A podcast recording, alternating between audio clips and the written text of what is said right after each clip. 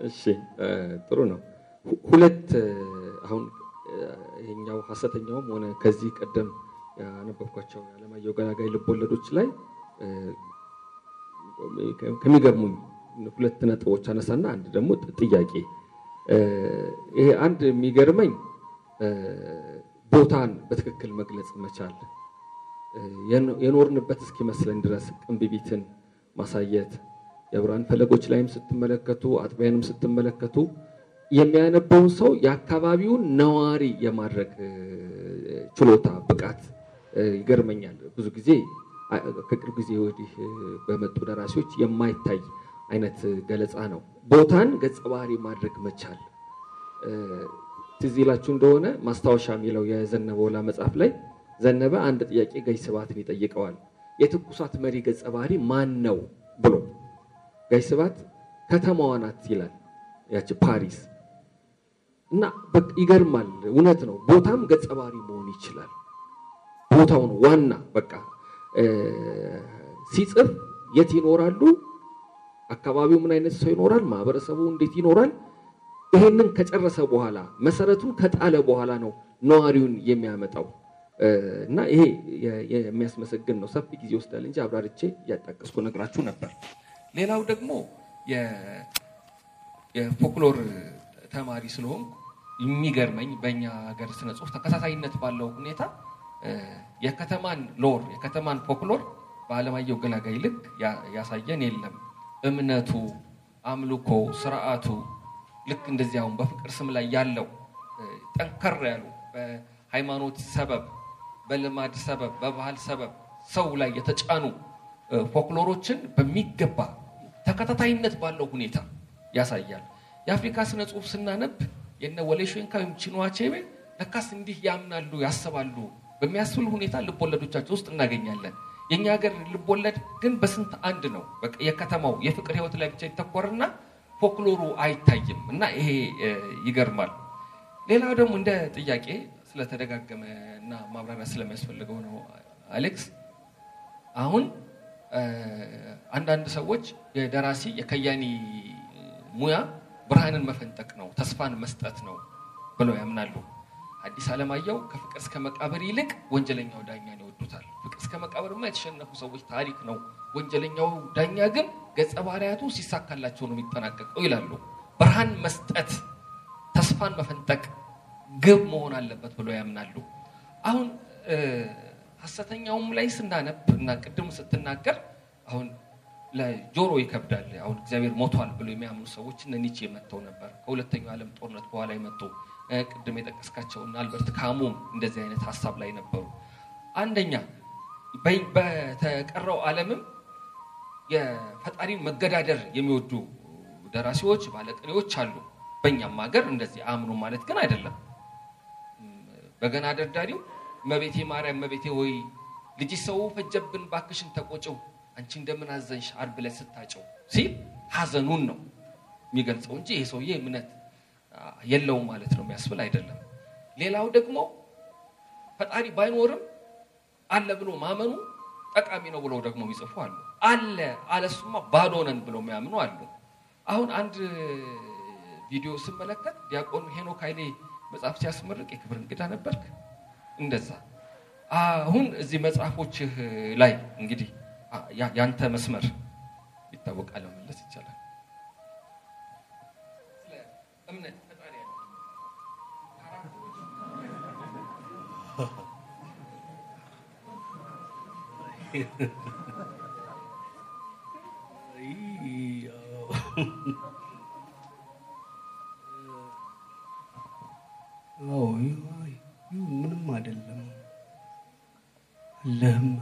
አለህም እንዳልል እንዲህ ይደረጋል ያሉት የለህም እንዳልል ይመሻል ይነጋል።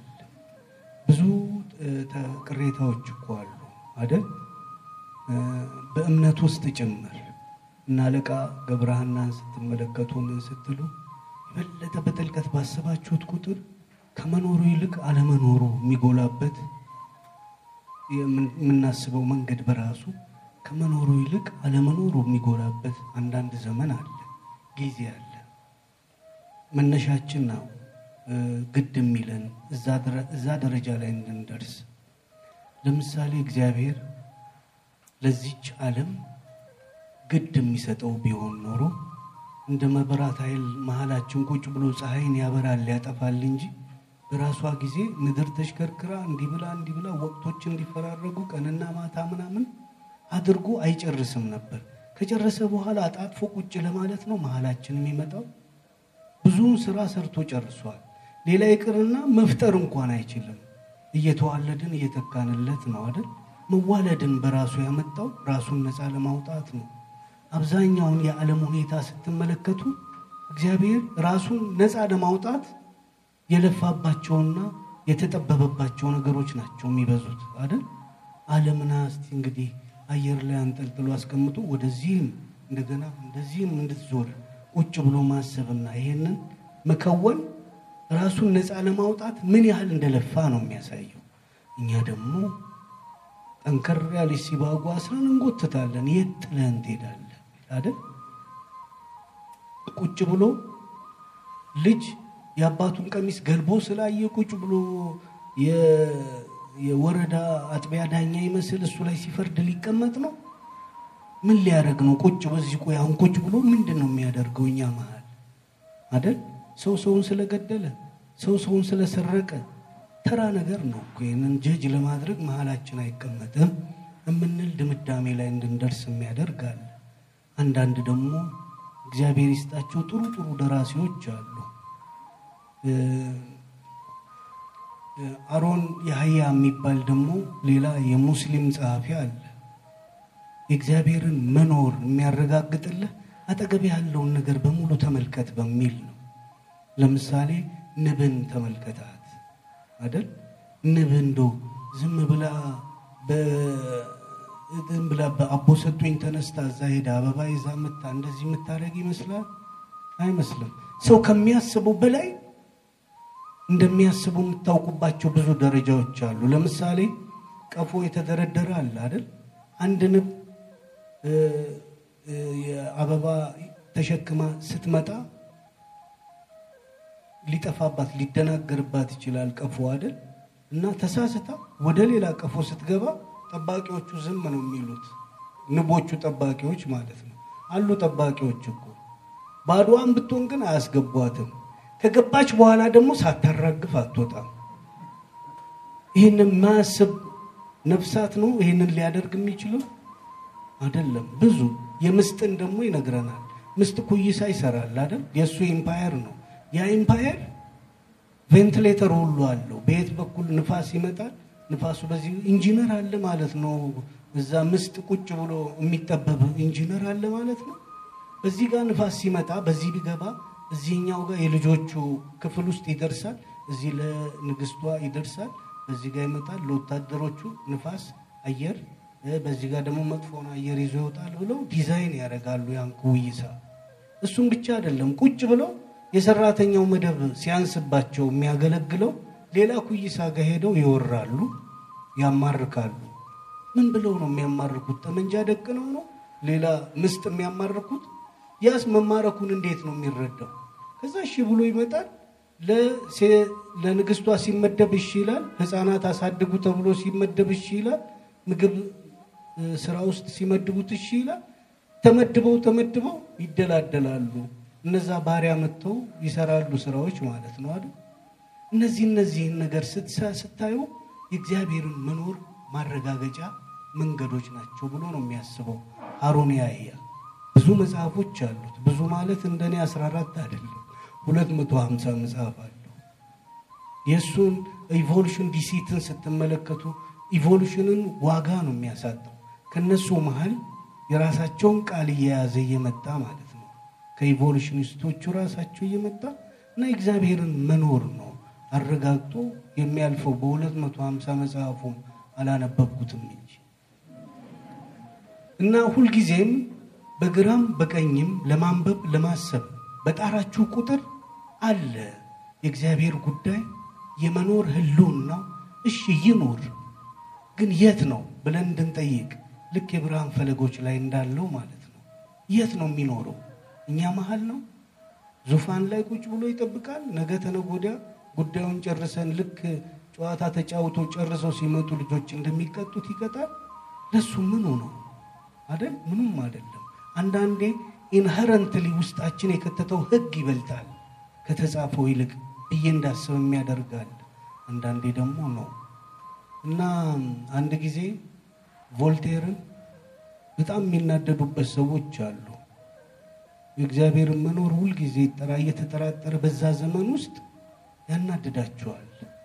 እና አንድ ጊዜ መጡ እንጠይቀው ብለው እናረጋግጥ ዛሬ ልክ እንዳለ ጌታ እንዳረገው ማለት እና መጡና እግዚአብሔር አለን እንዴ ብለው ጠየቁት። ቮልቴር ወደ ጓዳ ገልመጥ አለ። ወደዛ አየና ሰራተኛዬ እንዳትሰማ እንጂ የለም። ሰራተኛው ከሰማችሁ የእግዚአብሔር አለመኖር ለእሷ ከተመሰከረላት መርዝ አድርጋን ብትገለው ሀብቱን ለመውረስ ብትሞክር ምንም ተከላካይ የላትማ። ፖሊስ ምናምን ምናምን አይደለም የሚከላከለው። እዚህ ውስጥ የተቀመጠላት እግዚአብሔር ነው። ለአብዛኞቻችን የእግዚአብሔር መኖር በአግባቡ ለመኖር መስመር ህግ መተማመኛችን ነው። ለአንዳንዱ ደግሞ የሚያመራምረውና መጽሐፍ የሚጨምርልን ከሆነ ሲፈልግ የለም ይበል። ከሄደ በኋላ ይነግረዋል። አንድ ፈላስፋ ኒቼ እግዚአብሔር የለም እግዚአብሔር ሞቷል ብሎ ጽፏል አለ። ለእሱ መልስ የሰጡት አንድ ጳጳስ ደግሞ ምን ብለው ጻፉ? እግዚአብሔር ሞቷል ኒቼ ይልና ከስር ደግሞ እነሆ ኒቼ ሞቷል ይሉና እግዚአብሔር በቃ ቢቼ ኒቼ ከሞተም በኋላ እግዚአብሔር ቀጥሏል ማለት ነው። የአንድ ሰው ከፍ ዝቅ ማለት ምናምን ምናምን የሚጠቅመው ምንም ነገር የለም። ለማሰብ እድሉ ከተገኘ ጥሩ ነው። እግዚአብሔር ለእኔ የማሰቢያ ምንጬ ነው።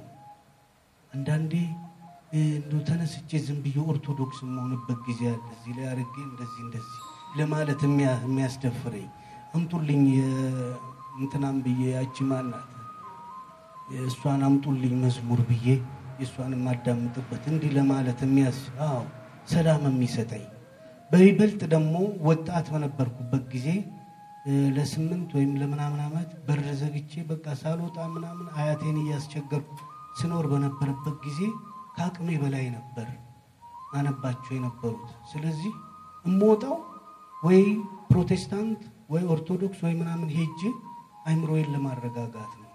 ሌሊት ተነስቼ ቆማለሁ። ድንገት ካልጋ ላይ አንብቤ አንብቤ አንብቤ ተኛለሁ። ሊነጋጋ ሲል ከዛ ስነቃ ቆሜያለሁ። ማን አቆመኝ? ከየት ተነሳው? ያ ጭንቀት ጭንቅላት አላረፈም ማለት ነው። እየሰራ ተደስ ብሎታል የሆነ ሰዓት ላይ። ስለዚህ ይልና ወይ ፕሮቴስታንት ጋር ሄጄ መዝሙር አዳምጣለሁ። ስብከታቸው ጥሩ ነው፣ አዳምጣለሁ። የአምልኮ ምናምን የሚሉት ጊዜ ይወጣሉ። እኔ አልወድም እሱ። እንትንም ጋር ሄዳለሁ፣ ኦርቶዶክሶቹም ጋር ሄዳለሁ፣ ለማዳመጥ እሞክራለሁ። የሚያስተምረው ሰውዬ አለልሽ ዋ መጣልሽ ገሃነም እሳቱ ምናምን የሚል ከሆነ አላዳምጠውም። ምን አገባኝ። ሌላ ወይም Jehovah Witness ጋር ሄጄ አዳምጣለሁ። ስለዚህ እነዚህ መሀል ልክ ካህሊል ጅብራን እንደተናገረው ነው እግዚአብሔር የተዘረጋ አንድ የርኅራሄ ጣት አሉ። ሌሎቹ እምነቶች በሙሉ አንዳንድ ጣት ናቸው፣ የእግዚአብሔር አንዳንድ ጣት ናቸው ብሎ ማሰብ ነው ጥሩ የሚሆነው። በደንብ ቢገባኝና ሙስሊሙም ጋር ሄጄ ብካፈል ጥሩ ነው። ግን አረበኛ ያበዛበናል ምናምን ሊገባኝ አይችልም። አንዳንድ ሄጄ ሞክሬያለሁ። እኔያው ግን በየትኛውም መንገድ እግዚአብሔር ለእኔ ተለዋዋጭ ነው። ዛሬ በዚህ መንገድ ይመጣል። ከተለያዩ ጉዳዮች ተነስቼ ለማሰብ ስሞክር የሆነ ነገር ሆኖ ይመጣል። ነገ የሆነ ነገር ሆኖ ይመጣል። ግን እግዚአብሔርን ለማሰብ ልክ እዚህ ውስጥ እንዳላቸው ዘጠና percent ኦች አልፈራ አሰብከኝ ብሎ የሚቀጣ ከሆነ የራሱ ጉዳይ፣ እዚህ ጋር እዚህ ድምዳሜ ላይ ደረስክ ብሎ የሚያስብ ከሆነ የራሱ ጉዳይ። እሱ በሰጠኝ ነው አደል እያሰብኩ ያለሁት። አያገባኝም። ከዛ በሚመጣው እንደፈለገ ይሆን በደንብ አስበዋለሁ። አንዳንዴ የሚሰደብ ኢንቲቲ ሆኖ አገኘዋለሁ። የሚያደርጋቸውን ነገሮች በግብር ይውጣ የሰራ አንዱም ተሰድሮ አልተቀመጠም። በኦርቶዶክስ እምነት ውስጥ አንድ አህያ ያለው ሰውዬ አለ እና እሱ እየሄደ አንድ ቀን ጅብ በላበት። ያለችው አንድ አህያ ናት ምናምን ለዚህ ዓለም ገዢም ኃላፊም የለውም ማለት እውነት ነው። የእሱን አህያ ካስበላ ምን ገዢና ኃላፊ ያላት ይቻለም እና እንደዚህ አንዳንዴ አንዳንዴ እንድናለቃ ገብረሃና አንዳንዴ ሌሎቹ የቅኔ አባቶች እንደሚያስቡት ለማሰብ እሞክራለሁ። በደንብ ደፍረው አይጨርሱትም እንጂ አንዳንዱ ነገር ግራ የሚያጋባ ነው። አሁን ለምሳሌ ሙሴ ፈጠረ ፈጣሪሁ ማለት ምን ማለት ነው? ሙሴ ነው እንደ ፈጣሪውን የፈጠረው? አዎ ሙሴ እስኪመጣ ድረስ exist አላደረገም የሙሴ አምላክ። ስለዚህ በሙሴ በኩል ከተፈጠረ ከተገለጸና በአግባቡ መስመር ይዞ ከተቀመጠ በእርግጥም በሙሴ በኩል ነው የተፈጠረው ማለት ነው። ሙሴ እስኪፈጠር ድረስ እግዚአብሔር አልተፈጠረም ብለን እንድናስብም ያደርገናል። ማሰብን መፍራት ሌላ ጉዳይ ባትፈሩ አሪፍ ነው። ስታነቡም ባትፈሩ ጥሩ ነው። አንዳንዴ ይመክሩኛል፣ እንዳታብድ ይሉኛል። እንዲህ አይነት መጽሐፍ አንብበው ሲጨርሱ ጥሩ ምክር ነው፣ ግን ማበድ ይሻላል ካለማሰብ አይደል? ወደ እናንተ ይሄዳለሁ። እንግዲህ ድንበሩንም ለማወቅ ነው። ደራሲው ከፈጠራቸው የሚፈጥራቸው ገጸ ባህሪያት አሉ፣ የሚያምንበት ነገር አለ። በሁለቱ መካከል ያለው ተመሳስሎና ተለያይቶ ለመመዘን እንድንችል ነው። እሺ ሀሳቦች እንትን ቢሆን ጥሩ ይሆናል። ሶስት ጥያቄ ሊኖራችሁ ይችል ይሆናል። ምረጡት፣ አንዱን ምረጡ፣ እሱን ጠይቁ፣ ለሌሎችም እድል ለመስጠት እንዲመች። የኔ ጥያቄ ስለ ኢትዮጵያዊ እምነት መጽሐፍ ላይ ትንሽ ነካክተኸዋል። ካነበብኩትኝ ትንሽ ቆይቻለሁ። የወጣ ሰሞን ያነበብኩትኝ እና ወይም መጽሐፍ ላይ ወይም ደግሞ ቃለመጠይቅ ላይ ይመስለኛል ሸገር ላይ ስለ ኢትዮጵያዊ እምነት በተወሰነ ደረጃ ተናግረህ ነበር።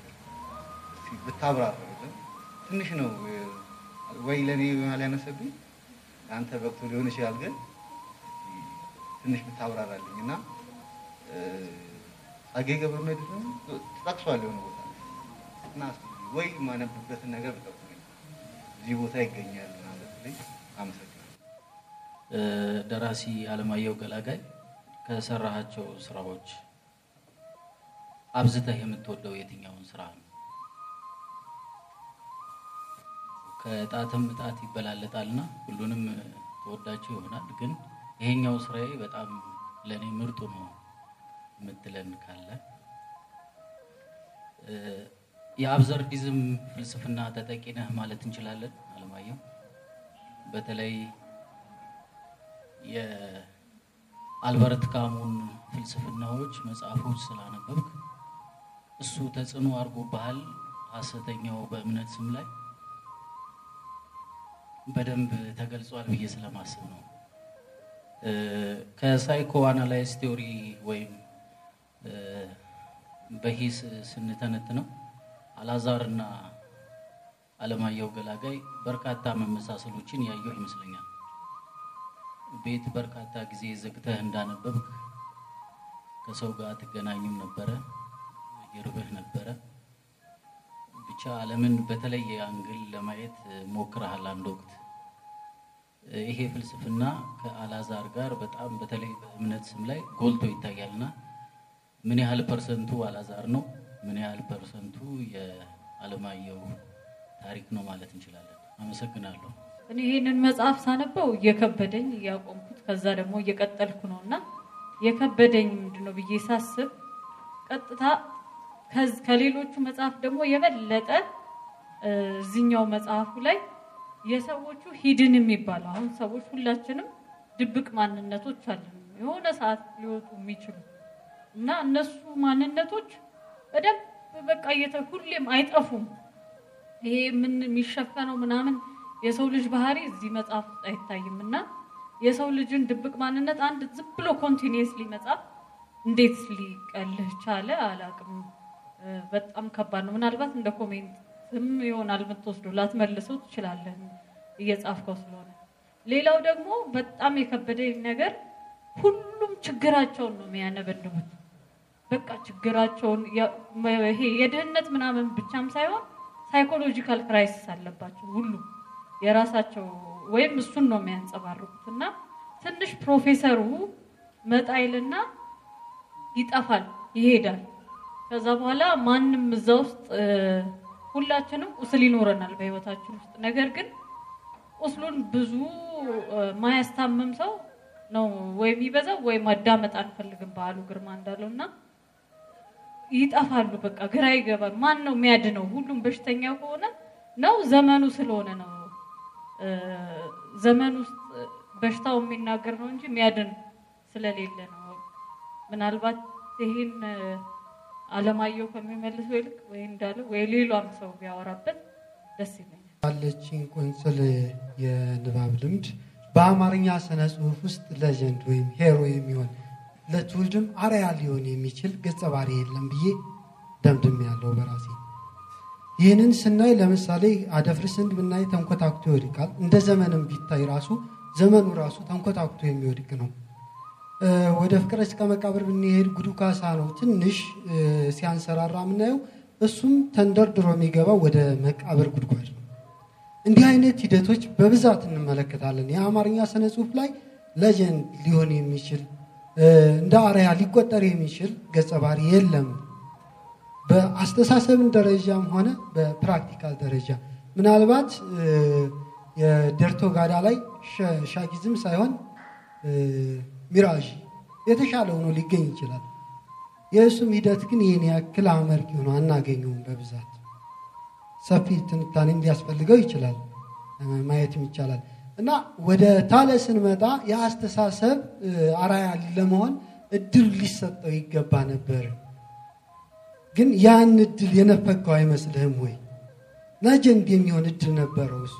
ታለን ስናስበው መነካት የማይቻል የማይደፈሩ አስተሳሰቦችን በመንካት ደረጃ የተሻለ ማራመድ የሚችል ወደ ውጩ ስንሄድ እንደነ ዛራቱስትራ ትልቅ እድል ሊያገኝ ይችላል እና ያን እድል ነፍገው ከሆነም ምናልባትም ቀጣይ ሊያገኝም ይችላል አላውቅም። ግን ይህን ነገር በአንተ የእሳቤ አድማስ ምን ትለኛለህ እላለሁ። ሁለተኛው ጥያቄ እዚሁ ሐሰተኛው ውስጥ ዶክተር አሮንና ሀያሲው አብደላ አዝራ ምንና ምን ናቸው? ምናልባት ተመሳስሎ የሆነ ርክክብ አለ። አለማየሁ ከጥንት ጀምሮ እየጻፈ በመጣበትኝ ሂደት ከሚያውቃቸው ሰዎች ገጸ ባህሪያትን አንስቶ የመሳል የመገንባት የማነጽ ባህሪ አለበት። ከዚህ አንጻር ዶክተር አሮንና አ፣ ሀያሲው አብደላ አዝራ የአስተሳሰብ ይሆን የመልክ ግንኙነት አላቸው ብዬ አስባለሁ እና እሱ እንዴት ታየዋለህ? ሌላው በአለማየሁ የአጻጻፍ ሂደት ውስጥ አንዲት ለእኔ ብቻ ተረድታኛለች ብዬ የማስባት ነገር ትመስለኛለች። በብዛት ታሪክህን ነገራ ውስጥ ስትሄድ ማለት ያለብህን ነገር የቱ ጋር ብነካው ይተነፍሳል ብለህ ያችን የመርጠዋን ነጥብ ላይ ነክተህ የማለፍ አዝማሚያ ያለብህ በብዛት ምክንያቱም ይህን አይነት አስተሳሰቦች በብዛት እና አዳም ረታ ቢያገኙት ስድስት ሰባት ገጽ ከዛም አልፎ ብዙ ምዕራፍ ሊጽፉበት የሚችሉበትን አስተሳሰብ አንተ ግን የቱ ጋር ላስተንፍሳት በሚለው ብቻ እሳቢ አድርገህ ነካ አድርገሃትኝ አስተንፍሳ ታልፋታለህ እና ይሄ አንድ የአጻጻፍ የአንተ ስነ ዘዴ ስነ ስልት ነው ወይ? አመሰግናለሁ። ሚት የጸጋዬ ሚት አንዱ መነሻ ነው።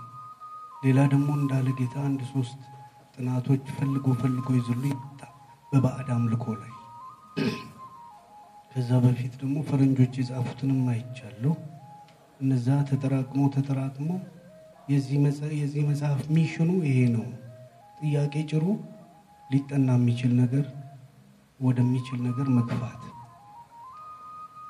ተሳክቶልኛል ማለት ነው። ማለት ይሄንን ባዕድ አምልኮ የሚመስለውን የአገረሰብ እምነት ነው የሚባለው። የአገረሰብ እምነት እንደውም በተወለደበት ቦታ ላይ ባዕድ ተብሎ ባዕድ አምልኮ ተብሎ ግራ ይገባል። ቤቴ ውስጥ መጥቶ ሌላው ሰው ለቤቴ እኔም ባዕድ ሲያደርገኝ እንደማለት ነው። አንዳንዴ ስናየው ማለት ነው። በየትኛውም መንገድ ግን ሆኖ ሴንተር ቅድም እንዳልነው እንደ እግዚአብሔር እጅ ጣቶች አንዱ ሊሆን አይችልም ወይ? የሀገረሰብ እምነቶች እዚህ ያሉት አሁን እና ሌሎቹም ሌሎቹም በሙሉ የጨሌውም የምኑም የምኑም የምኑም እግዚአብሔርን ማግኛ አንድ መንገድ ሊሆኑ አይችሉም። በሌሎቹ በመጤዎቹ እምነቶች ከመገፋታቸው በፊት እዚህ መሰረት ቢኖራቸው ኖሮ ወይም ደግሞ የተናቁ የተጠሉ የተጸየፉ አድርገን ባናቀርባቸው ኖሮ ሌላ እንደውም ትክክለኛ ማንነታችንን እየገለጹ ሊወጡ የሚችሉ አይሆኑም ነበር ወይ? ምናልባት ጸጋዬ ገብረ መድኅን ወደዚህ ነበር ሊወስደን የሞከረው። የአቴቴን ሚት ሲነግረን አንድ ልጇ ሌላውን ልጇን ገደለ። ልክ እንደ አዳምና እንደ ሔዋን ማለት ነው አይደል? ከእህቷ ጋር ተጠራርተው ዘላለማዊ ሕይወት ሰጡት ለዛ ለሞተው ማለት ነው። የመጀመሪያው ሞቶ የተነሳ የአቴቴ ልጅ ነው ማለት ነው። ከ12 ሺህ ወይም ከ14 ሺህ ዓመት በፊት የነበረ ሚት ነው። ይህንን ጥለን የሌሎች ሀገሮችን ሚት መቀበል እንደ ራሳችን አድርገን ወይም ከእሱ ጋር ዝምድና ለመፍጠር ሞ አንበሳ ዘምነ ነገድ ይሁዳ ብለንም ቢሆን ከዛኛው ጋር ዝምድና ለመፍጠር ምን ያስፈልጋል? ይሄ የመጀመሪያው ከሆነ እንደውም እነሱ ናቸው ከኛ ጋር ዝምድና መፍጠር የነበረባቸው አይደል? ጸጋዬ ይሄን ሲያደርግ ነበር። ምክንያቱም የአፍሪካን ታሪክ አንስቶ መጀመሪያ ሚት ያስፈልጋል። ወደ ፍልስፍና ከመምጣት ወደ ማንነት ትንተና ከመምጣት በፊት ሚት ያስፈልጋል። ይሄ ሚት የኢትዮጵያ ወይም የጥቁሩ ግብፅ ታሪክ myth ብቻ ሳይሆን የመላው አፍሪካ myth መሆን ይችላል ብሎ ጠንክሮ ሲሰራበት ነበር። እኛ አልተቀበልነው። አንዳንድ በ interview በምናምን በጽሁፉ የሚያስቀመጣቸው ነገሮች ለዩኒቨርሲቲ ተሰጥተዋል ተብሏል። እሱም በደንብ ማጥናት እና የራሳችንን myth ማቋቋም የምንችልበትን እድል መፍጠር ያስፈልጋል ብዬ አስባለሁ። ከስራ ስራ መምረጥ አስቸጋሪ ነው የሚሆነው። እኔ እውነት ለእውነት ለመናገር ለመጀመሪያ ጊዜ ነው እዚህኛው መጽሐፍ ላይ ትንሽ ስታክ አድርጌ የቀረቡት እንጂ መጽሐፉ ታተመ፣ ሰው እጅ ገባ። ከዛ በኋላ አላነብም። የሚቀጥለው ስራ ላይ ነው ትኩረት የማደርገው። አንድ መጽሐፍ ልክ ስጨርስ አንድ ወር ለራሴ ፈቃድ እሰጣለሁ የምቀብጥበት ወደ ሰማይም ወደ ምድርም ወደ ጎንም ወደ ላይም ወደ ታችም ተደግፌም የምገባበት ከፈለግኩ የምቅምበት የምጠጣበት ምናምን ጊዜ እሰጣለሁ ለራሴ። ምክንያቱም ራሴን ጨቁኘው ስለማስቀምጠው ነው። መጀመሪያ በማሰብ በኋላ በመጻፍ ከዛ በኋላ ግን ራሴ ነፃነት ለሚያየኝም ግድ አይሰጠኝም። በኋላ ምን ልሰራ እንደሆነ በምን አውቀው ነው ብላለሁ ለራሴ። ግን ልክ አይደለም፣ ባይሆን ጥሩ ነው። ይሄኛው ስራ ግን ትላንትና ነው ከትላንት ወዲያ ነው። script ኡን አውጥቼ ስመለከት ግንቦት አራት ተጀመረ። ግንቦት አይደል ሚያዝያ ምንድን ነው አይደል መጋቢት አራት ተጀመረ። ግንቦት 24 አለቀ ይላል። አንድ ወር ከ24 ቀን ምናምን ከ20 ቀን አካባቢ ቆይቼበታለሁ ሲወርድ ማለት ነው ይሄኛው መጽሐፍ። ለመጀመሪያ ጊዜ script የቀደድኩት የዚህን መጽሐፍ ነው። ምናልባት 150 ገጽ ይሆናል። 150 ገጹን ቀድጄ ከጣልኩ በኋላ ነው እንደገና የጀመርኩት። ይሄንን ለመጀመሪያ ጊዜ ስለፈተነኝም ይሆናል። ከዛ በኋላ ደግሞ መጽሐፉ ካለቀ በኋላ ለራሴ የሰጠሁት የእረፍት ጊዜ አንድ ዓመት ሞላው ማለት ነው። እስካሁን መላቀቅ አልቻልኩም ወይስ ምንድን ነው? ከሌሎቹ መጽሐፎች ተለይቶ ነው። ከሌሎቹ መጽሐፎች በሙሉ ደግሞ የኔ የማይመስለኝ ይሄ ነው።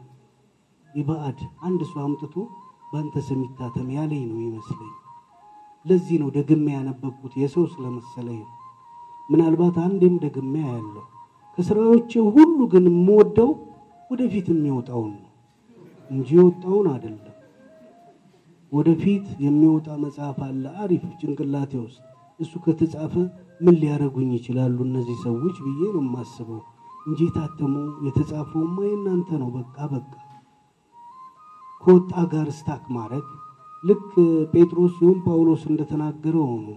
የኋላዬን ትቼ የፊቴን ለመያዝ እጄን ዘረጋው ይላል። አንድ ደራሲ ያውም ደግሞ አጭር እድሜ ያለው ሰው ከሰራው ነገር ጋር ችክ ብሎ ዛሬ እንኳን ይቆጫል አብሮ መቆየት እንደዚህ ተጽፎ ባለቀ ስራ ላይ ወደፊት ነው ሁሌም እጃችንን መዘርጋት ያለብን። እናንተም ብትሆኑ በተጻፉ አይደለም እኔን ጀጅ ማድረግ ያለባችሁ ወደፊት ለመጻፍ እጄን ለዘረጋሁለት ነገር ነው እና እንደዛ ይመስለኛል። ከስራ ስራ ማስበለጥ ማለት እኔ ላልተሰራው ስራ ወደዚህ ማስገባት ነው። ይገባል። አይ ጥሩ ጥሩ ይሆናል። የ absurdism ነገር absurdism እኔ ብዙ ያየሁበት ነገር የለም። እኔ ስራ ውስጥ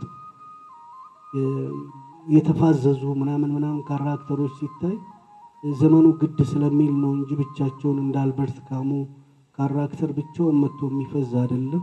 የእናቱ ቀብር የማያስደነግጠው character ምናምን አይደለም። አንዳንዴ ታለን ስንመለከተው እንደዛ ይሆናል።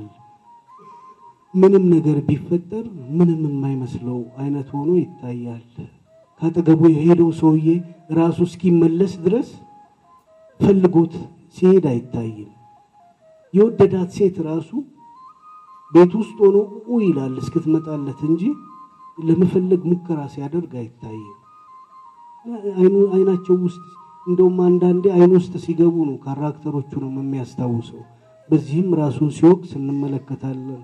የዛኛው የ absurd character ኦች ግን ይህንን የህይወት ዘያቸውን ልብም አይሉትም። ዝም ብለው የሚኖሩ character ኦች ነው የሚሆኑት።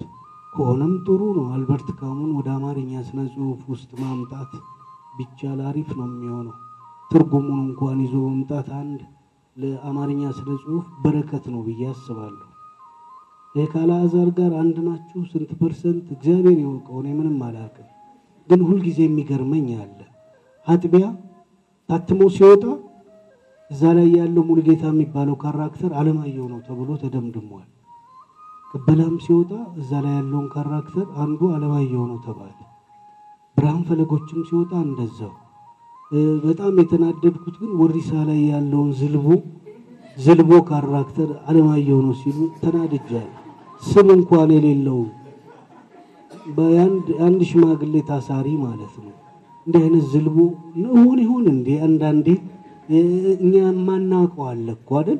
ሌላው ሰው የሚረዳልኝ እና እንደዛ ዝልቦ ሆን ይሆን እንዴ? እኔም እኔም እውነት ነው እኮ አሁን አንዱ ሽማግሌ አማረኩ ቢለኝ በቃ ቁጭ በልና እዚሁ አማርከኝ እል እንጂ ውጣ አልልም።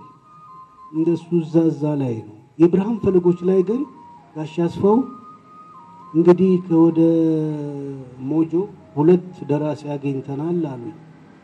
ማና ማን ስል አንዱ መስፍን ሀብተ ማርያም ነው። ከዛ ነው የመጣው እኮ አታውቅም አሉኝ። አውቃለሁ። ሁለተኛው አንተ አሉ። እኔ እኮ ከዛ አልመጣውም አልኳቸው። እንዴት እንዴት አልመጣህም? የብርሃን ፈለጎችን ሲያነቡና የጀሞ ሞጆ የተተረከችበትን አግባብ ሲመለከቱ ይሄ ልጅ የሞጆ ልጅ ነው ብለው ጨርሰው ነበር ማለት ነው አይደል? ከዛ በሌሎቹም ታለንም ልክ እንደዛው ወደ እኔ የማምጣት ጉዳይ አለ። አንዳንዴ አይታወቅም። ፓሸቪት ሲንገር የሚባል ደራሲ ይመስለኛል።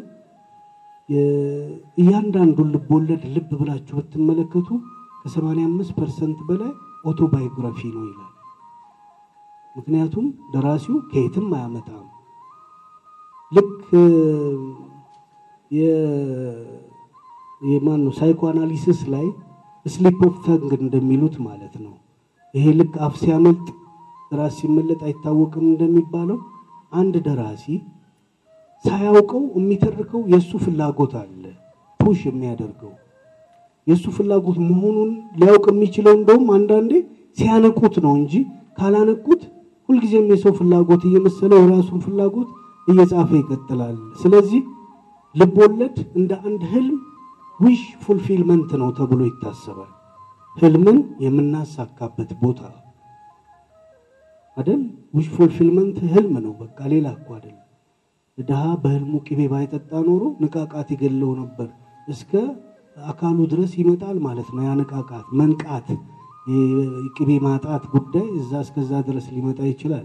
እና ልቦለድን መመርመር የሚችለው ሌሎቹ እንደሱ ይላሉ። አንድ ልቦለድ ከተጻፈ በኋላ ደራሲው ሞቷል፣ አያገባውም። ወደ እሱ ህይወት አንማትርም፣ ወደ እሱ ሀሳብ አንማትርም። መጽሐፉን ልክ ደራሲው እንደሞት አድርገን እናየዋለን የሚሉ አሉ። እኔ በዚያ አልስማማም። ብንችል ጥሩ ነው። የእኛ ደራሲዎች በይበልጥ ልብ ብለን ብንመለከታቸው አንዳንዴ ሰልፍ ዲናያል ሁሉ አለ። በሐዲስ ዓለማየሁ ውስጥ፣ በዳኛቸው ወርቁ ውስጥ፣ በበዓሉ ግርማ ውስጥ፣ በብርሃኑ ዘሪሁን ውስጥ፣ በሁሉም ካራክተሮች ውስጥ፣ በሁሉም ደራሲዎች ውስጥ ሰልፍ ዲናያል መጽሐፎቻቸው ውስጥ እናያለን። ዓለም የጨከነባቸውን ያህል መጽሐፋቸው እንደዚህ በቃ እንደው እንትን ሲል አይቻልም። እንደውም ወደ normalization ሲጎትቱ ነው የሚታየው። ሐዲስ ዓለማየሁን ለምሳሌ ያህል እናቅርብ። ፍቅር እስከ መቃብርን ጽፈዋል አይደል? ፍቅር እስከ መቃብር ወደ normalization እንትን የሚፈልግ ይመስላል አብዮት ምናምን አይደል? ግን አይደለም። መቃበዝ አለ እዛ ላይ ነባሩ አኗኗር ላይ ነባሩ ስርዓት ላይ ነባሩ ምናምን ላይ ትንሽ ለውጦ ያችኑ ማስኬድ ምናምን የሚል ነገር አለ። የእሳቸውን ህይወት ግን ስንመለከት ኢትዮጵያዊነትን እስከ መካድ ሊያደርሳቸው የሚችል እድል አለ። ህይወታቸውን ስንመለከት ለምሳሌ ለአገራቸው ብሎ አርበኛ ሆኖ አይደል? አብዛኛውን ጊዜ ጦርነት ይገጥማቸው የነበረው ከአበሾቹ ነው። ከነራስ ኃይሉ እያባረረ ምናምን መጨረሻም ላይ እነ ራስ እምሩ የእሳቸው አለቃ የሆኑትንም ጭምር የያዟቸው አበሾች ናቸው እንጂ ጣሊያኖቹ አይደሉም። እጅ ስጡ ምናምን ምናምን ሲያስጠምዷቸው ሲያስተኩሱባቸው ምናምን ምናምን የነበሩት በአበሾች ነው። እሺ ይሄ አንድ ነገር ነው አይደል? አበሻው ለባርነት ሰራ ማለት ነው። ጣሊያን ሄደው ሲታሰሩ ደግሞ አዲስ ዓለማየሁ አጥራቸውን ከበው ይጮሁ የነበሩት ጣሊያኖቹ ናቸው። ለነፃነታቸው ተዋጉ። ምንድን ነው ወንጀላቸው? ልቀቋቸው እያሉ የሚበሉት የሚለብሱት ምናምን ያመጡላቸው የነበሩት ጣሊያኖቹ ናቸው። ይሄ አብሰርድ አይደለም? እንደውም ኢትዮጵያውያንን ኢትዮጵያን ነጥቆ ለጣሊያን መስጠት ነበር። እንደዚህ ሲሆን እዛ የታየው ጄኒን የሆነውን ነገር ይህንን ሊያደርግ የሚችል ልቦለድ ነበር መጽሐፍ የነበረባቸው። ዳኛቸው ወርቁ ነው። ዳኛቸው ወርቁም ሰልፍ ዲናያል አለው በመጠኑም ቢሆን ለምሳሌ የአምስት ዓመት ልጅ እያለ ወደ መንገድ ቱር ብሎ ወጣ። ደብረ ሲና አንድ በፈረስ የሚሄድ ጣሊያን ሊረግጠው ነበር። ያዘውና ልጁን የማን ልጅ አለ። የወርቁ ልጅ ነው ጥሩት ተባለ። አቶ ወርቁ ወይ እያነበቡ ነበር ቤት ውስጥ አይደል? ወጡ ነጠላቸውን አድርገው ክብር የሚሰማቸው ናቸው። ፈረንሳይ እያሉ ለፈረንሳይ ላስጠለለቻቸው አገር ክብር ከጀርመን ጋር ተዋግተዋል። አንደኛ ዓለም ጦርነት ላይ ይሄ ክብር ጥያቄ አይደል? ግን ጣሊያኑ ጠራና ልጅህን በአግባቡ አትይዝም ብሎ አንበርክኮ እዛ ገበያ መሃል ገረፋቸው እንደ ሕፃን ልጅ ልጁ እያየ ይህንን ዳኛቸው አስታውሶ ትርቁታል። so ከዛ በኋላ ሊጻፍ የሚችለው ምንድን ነው? absurd እንደ እንደ ግልብጥብጡ ሊወጣ አይገባም ነበር በልቦለዶች ውስጥ ከአደፍርስ በላይ እንደውም አደፍርስም ጥሩ ነው። ሌሎቹንም ደራሲዎች ህይወታቸውን ስንመለከት ስራዎቻቸው ውስጥ መካድ ይታያል። ማንነታቸውን መካድ እኔ ባልክድ ጥሩ ነው፣ ታለኔን ከመሰለ ጥሩ ነው። አልካድኩም ራሴን ማለት ነው አይደል? ሌሎቹን character ኦች እኔን ከመሰሉ ምን ግን ሁልጊዜ የሚደጋገም አንዱን character በአንድ አይነት በተለያየ በጥብስ በቅቅል በምናምን በምናምን የማመጣ ከሆነ ማቆም ነው የሚሻለው። ሁሌም በየስራዎቹ ውስጥ የተሻለ ለየት ያለ ነገር መምጣት አለበት ብዬ አስባለሁ። በእያንዳንዱ ስራ ውስጥ ማምጣት ካልተቻለና አለማየሁን አንዴ በዚህ ገልብጬ አንዴ በዚህ አምጥቼ ምናምን የማቀርብ ከሆነ አስቸጋሪ ነው። ባይሆን ጥሩ ነው ከሚቀጥሉት ስራዎቹ ስራዎቼ በኋላ ማለት ነው። ሌላ ሲያም የጠየቀችው ነው። ሲያም ጓደኛዬ ናት፣ አሪፍ አንባቢ ናት። የሰውን ድብቅ ማንነት ከመጀመሪያው ጀምሮ እስከ መጨረሻው ድረስ እየተረኩ መሄድ ማለት ሌላ አይደለም። የአሽሟጣጭ ሰፈር ልጅ መሆን ጥቅሙ እዚህ ላይ ነው። አሽሟጣጭ ሁል ጊዜ ያቀረብክለትን አይደለም ፊት የሚያየው ሌላ ነው ገልብጦ ከጀርባ። ምክንያቱም ዓላማው አንተ የማታውቀውን ነግሮ መንካት ነው አይደል? እና የአሽሟጣጭ ሰፈር ልጅ ነው። የኛ ሰፈር የአዝማሪ ሰፈር ይባል ነበር። እንግዲህ አንዳንዴ ተሰጡ ትሉት ይሆን አላቅም። እስከ ሰባት ሰዓት ጠጅ ቤት ዘፍኖ እንደገና ከሰባት በኋላ ቤቱ የሚጀምር ደግሞ አዝማሪ አላስተኛ የሚል ማለት ነው። ይህ ተሰጡ ይሆን ምናምን ሲጣሉ የተገኘውን ሲካፈሉ ምናምን ምናምን ጸብ ይነሳበት የነበረ መንደር ነው። ስለዚህ እሱ ጠቅሞኛል ማለት ነው። አንዳንዴ ብዙም ጊዜ ለአርት ትክክለኛው የሚሆነው የሚታየውን እንደማይታይ የሚቻለውን እንደማይቻል አድርጎ ማቅረብ ነው። ዶክተር ሳሙኤል ጆንሰን የሚለው ይሄን ነው። የተለመደውን ያልተለመደ ያልተለመደውን የተለመደ ማድረግ ነው ጥበብ አይደል? ይህማ ፊታችን ፎቶ ቤት ብንሄድ እናገኘዋለን። አንዱ ቢያነሳኝ ያገኘዋል። ከዚህ ጀርባ ያለውን ግን አሽሟጣጭ ብቻ የሚያገኘውን ማንነት ማውጣት የተሻለ የጥበብ መነሻ ነው ብለን እንድናስብ ያደርጋል። የስነ ልቦና ውድቀት አዎ ሁሉም ያ ዘመን እኔም የወደቅኩበት ስለነበር ነው። ምናልባት ሁሉም በዛ መጠን ባሹቅ የሚጣሉ ግን ትልቅ ሰብዕና ያላቸው በዛች ባሹቅ ውስጥ ያዩዋት ማንነት እንደገና ሌላ ጥበብ ይዛ የምትመጣ ካራክተሮች የበዙበት ነው የሚሆነው። አዳኝ አላስፈልጋቸውም። ምናልባት ሐሰተኛው ያድናቸው ይሆናል እንጂ ትክክለኛው አዳኝ የስነ ልቦና አዳኝ ወይም ደግሞ ለነሱ ምላሽ የሚሆን ጠንካራ ስነ ልቦና ያለው ካራክተር ሲመጣ አይታይም። ይሄ እንደ ድክመት ይታያል፣ እንደ ድክመት አይታይም። ሌላ ጉዳይ ሆኖ ማለት ነው። ግን እኔን አንቅታኛለች፣ ሲያም ቢያንስ እኔን አንቅታኛለች። እንደ አርአያ የሚቆጠር ገጸ ባህሪም እንደዛው ነው። ታለ ሊቆጠር የሚችልበት እድል ነበር ነው፣ ግን አይደለም እኮ የኢየሱስ ክርስቶስ ታሪክ የውድቀት ታሪክ ነው። በሰው ልጅ ታሪክ ውስጥ ካያችሁት አይደል በጠላት ተይዞ መሰቀል አይደል እንዴ? መነሳቱም ሌላ ተጨማሪ ታሪክ አድርገን ማለት ነው። ብዙ ጊዜ በውድቀት ውስጥ ነው። እነ ሶቅራጠስ መርዝ ቢጠጣ ስለጠጣም ይሆናል ስራው ወደዚህኛው ተሸጋግሮ እንዲመጣ ያደረገው በአረቦቹ በኩል እንጂ በፊት ሊጠፋ የሚችል ነበር። maybe ያንን መርዝ ባይጠጣ ኖሮ ማለት ነው። የሌሎቹንም ስትመለከቱ ከውድቀት ውስጥ የሚነሳ ነው። በመሸነፍ ውስጥ ማሸነፍ መኖሩን ማወቅ። ብዙ ጊዜ ጥበብ የምትጠቀመው እንደውም ይሄንን ነው። በመሸነፍ ውስጥ አሁን የምናየው የአማርኛ ሲኒማ ላይ ዲያ የበደለው ሰውዬ በፖሊስ ተይዞ እጅ ሲሰጥ ማቆም አይደለም። በራሱ ያ character እንዲጠላ ማድረግ እኮ በቂ ግብ ነው አይደል? የተበደለው እንዲወደድ ማድረግ በራሱ አንድ ግብ ነው። የግድ ፍጻሜ እስኪያገኝ ድረስ አይደለም። እና አርአያነት ሊሰማቸው የሚችሉት character ኦች አሸንፈው ሲወጡ ወይም ደግሞ ያ ውድቅ የተደረገውን rhetoric አውርዶ በማሳየት ግብ ሲመቱ ማሳየትም አይደለም። ሽንፈት ላይ ሲቆምም ሽንፈትን እንድናጣጥማት ያደርጋል። ተሸንፎም ያሸንፋል። ትንሣኤ ማለት እሱ ነው። የሁሉም ሰው ታሪክ ትንሣኤ አለው። ተሸንፎ ካበቃ ትንሣኤ አለ። አሸናፊው ተሸንፏል ማለት ነው።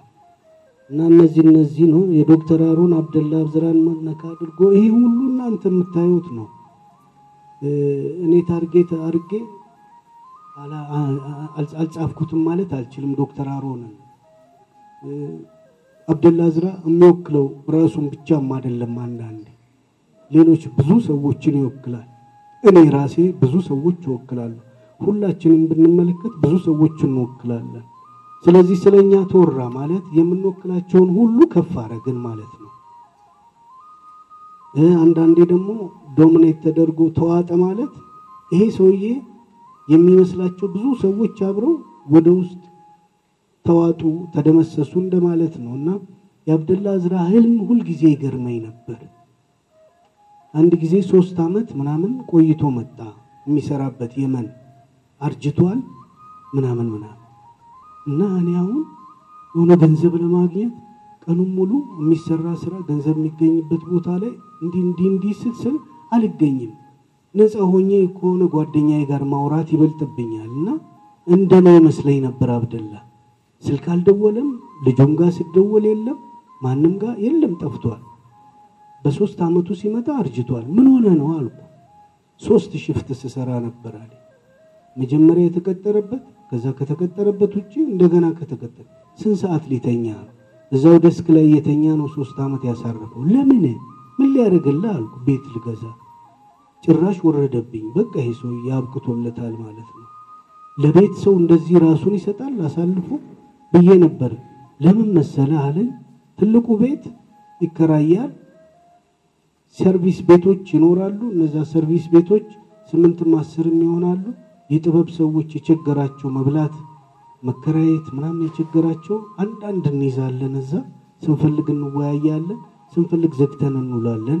የሚያስገድደን የለም። ያ የሚከራየው ቤት ደግሞ ለማጽዳት እና ለምግብ ይበቃናል ይሄኛው። ስለዚህ አንድ አንድ ቤት ለመግዛት ነው ይህን ሁሉ ልፋት አለ። ስለዚህ አዙሮ ስለ የአገር ክፍተት ምን እንደነበር አይቷል ማለት ነው። ቢያንስ ቢያንስ ከሶስት እና ከአራት ዓመት በፊት እኔን እኔም ሲያየኝ ብዙ ነገር እንደጎደለ ገብቶታል። ሁልጊዜ የሚጠይቀኝ እሱ ነው። እኔ አሁን ጡረታ አለኝ አንድ መቶ አስር ዓመት እኖራለሁ። አሁን ሀምሳ ስምንት ነኝ። ገና ሀምሳ ሁለት ዓመት ይቀረኛል አለ እና እዛ ያችን ጡረታዬን ከተቀበልኩ ዝም ብዬ መጽሐፍ ነው ይብን ከጋዜጣም መቀበል አይጠበቅብኝም፣ ከመጽሔትም መቀበል አይጠበቅብኝም። አንተ ግን ምን ትሆናለህ ይለኝ ነበር። እኔ እውነት ነው እንደሱ ሆኜ ሳስበው ምን እሆናለሁ? ጡረታ የለኝ ልቀጠር የምችልበት እድል የለም። አይደለም አልፈልግም እንጂ ሚዲያም ላይ መስራት ታክቶኛል። መጽሐፌም እየተሸጠ አይደለም፣ ዝም ብሎ ቀርቷል በየቦታው እና ምንድን ነው የምሆነው እልና ይሄ የኔ ሀሳብ አይደለም፣ ምን አገባኝ፣ ቀጥላለሁ። አንድ ቀን ከደበረኝ ይታነቃለሁ፣ ሌላ ነገር አለ እል ነበር። አያችሁ፣ እሱ ግን ያችን ሀምሳ ስምንት ዓመት አላለፈም።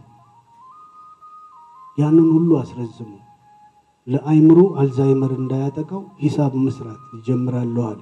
መቶ አስር ዓመት አይደል? ልቤ ደግሞ ቀጥ እንዳትል አረቄ አንዳንዴ ቤት አስቀምጥና አረቄ ይጠጣል።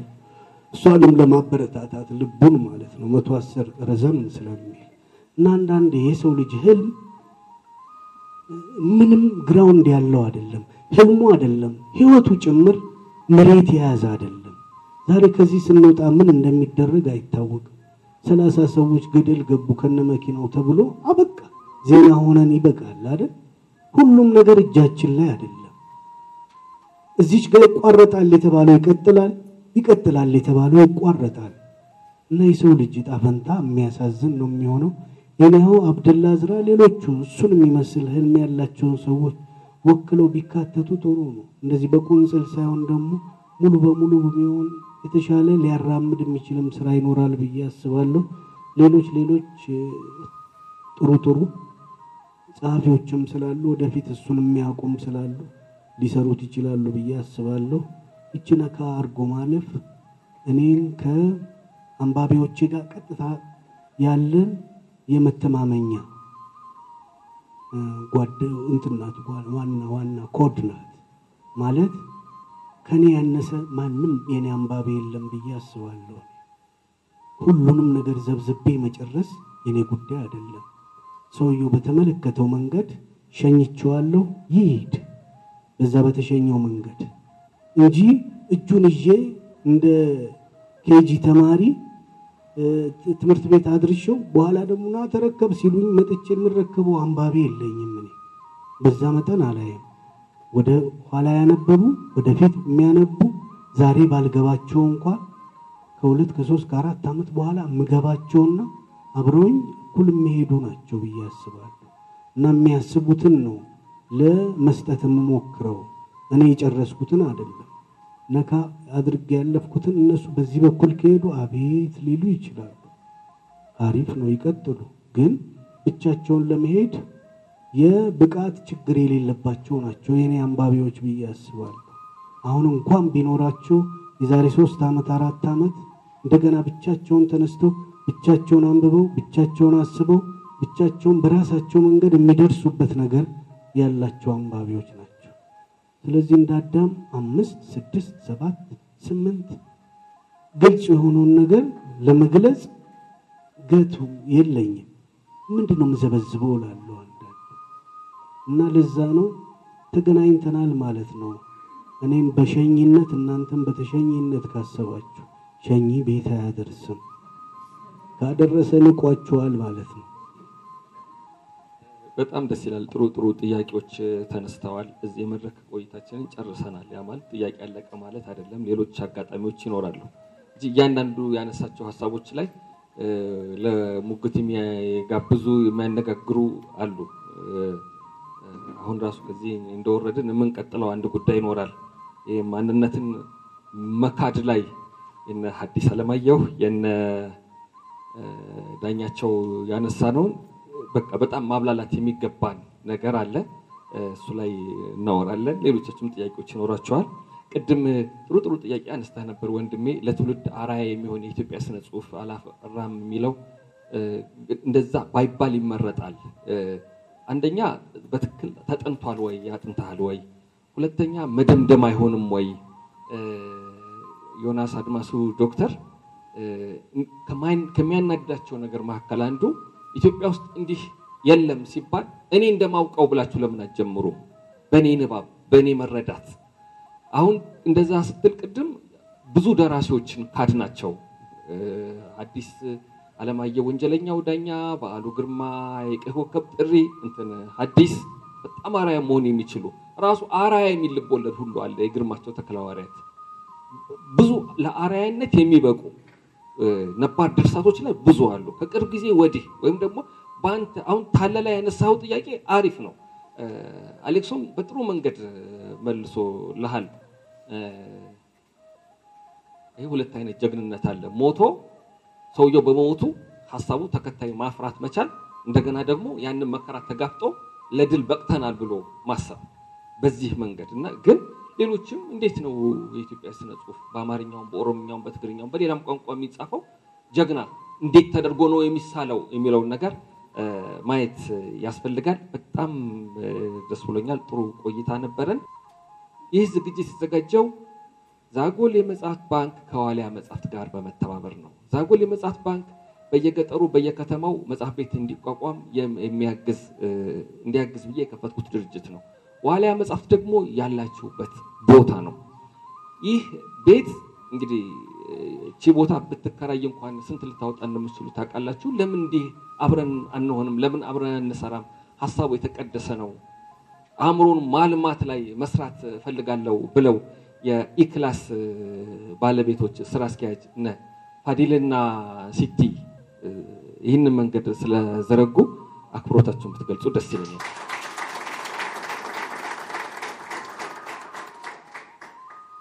አሌክሳንድሮ ገላግሎቪች እንኳን ተገኘህልን፣ ደስ ብሎናል።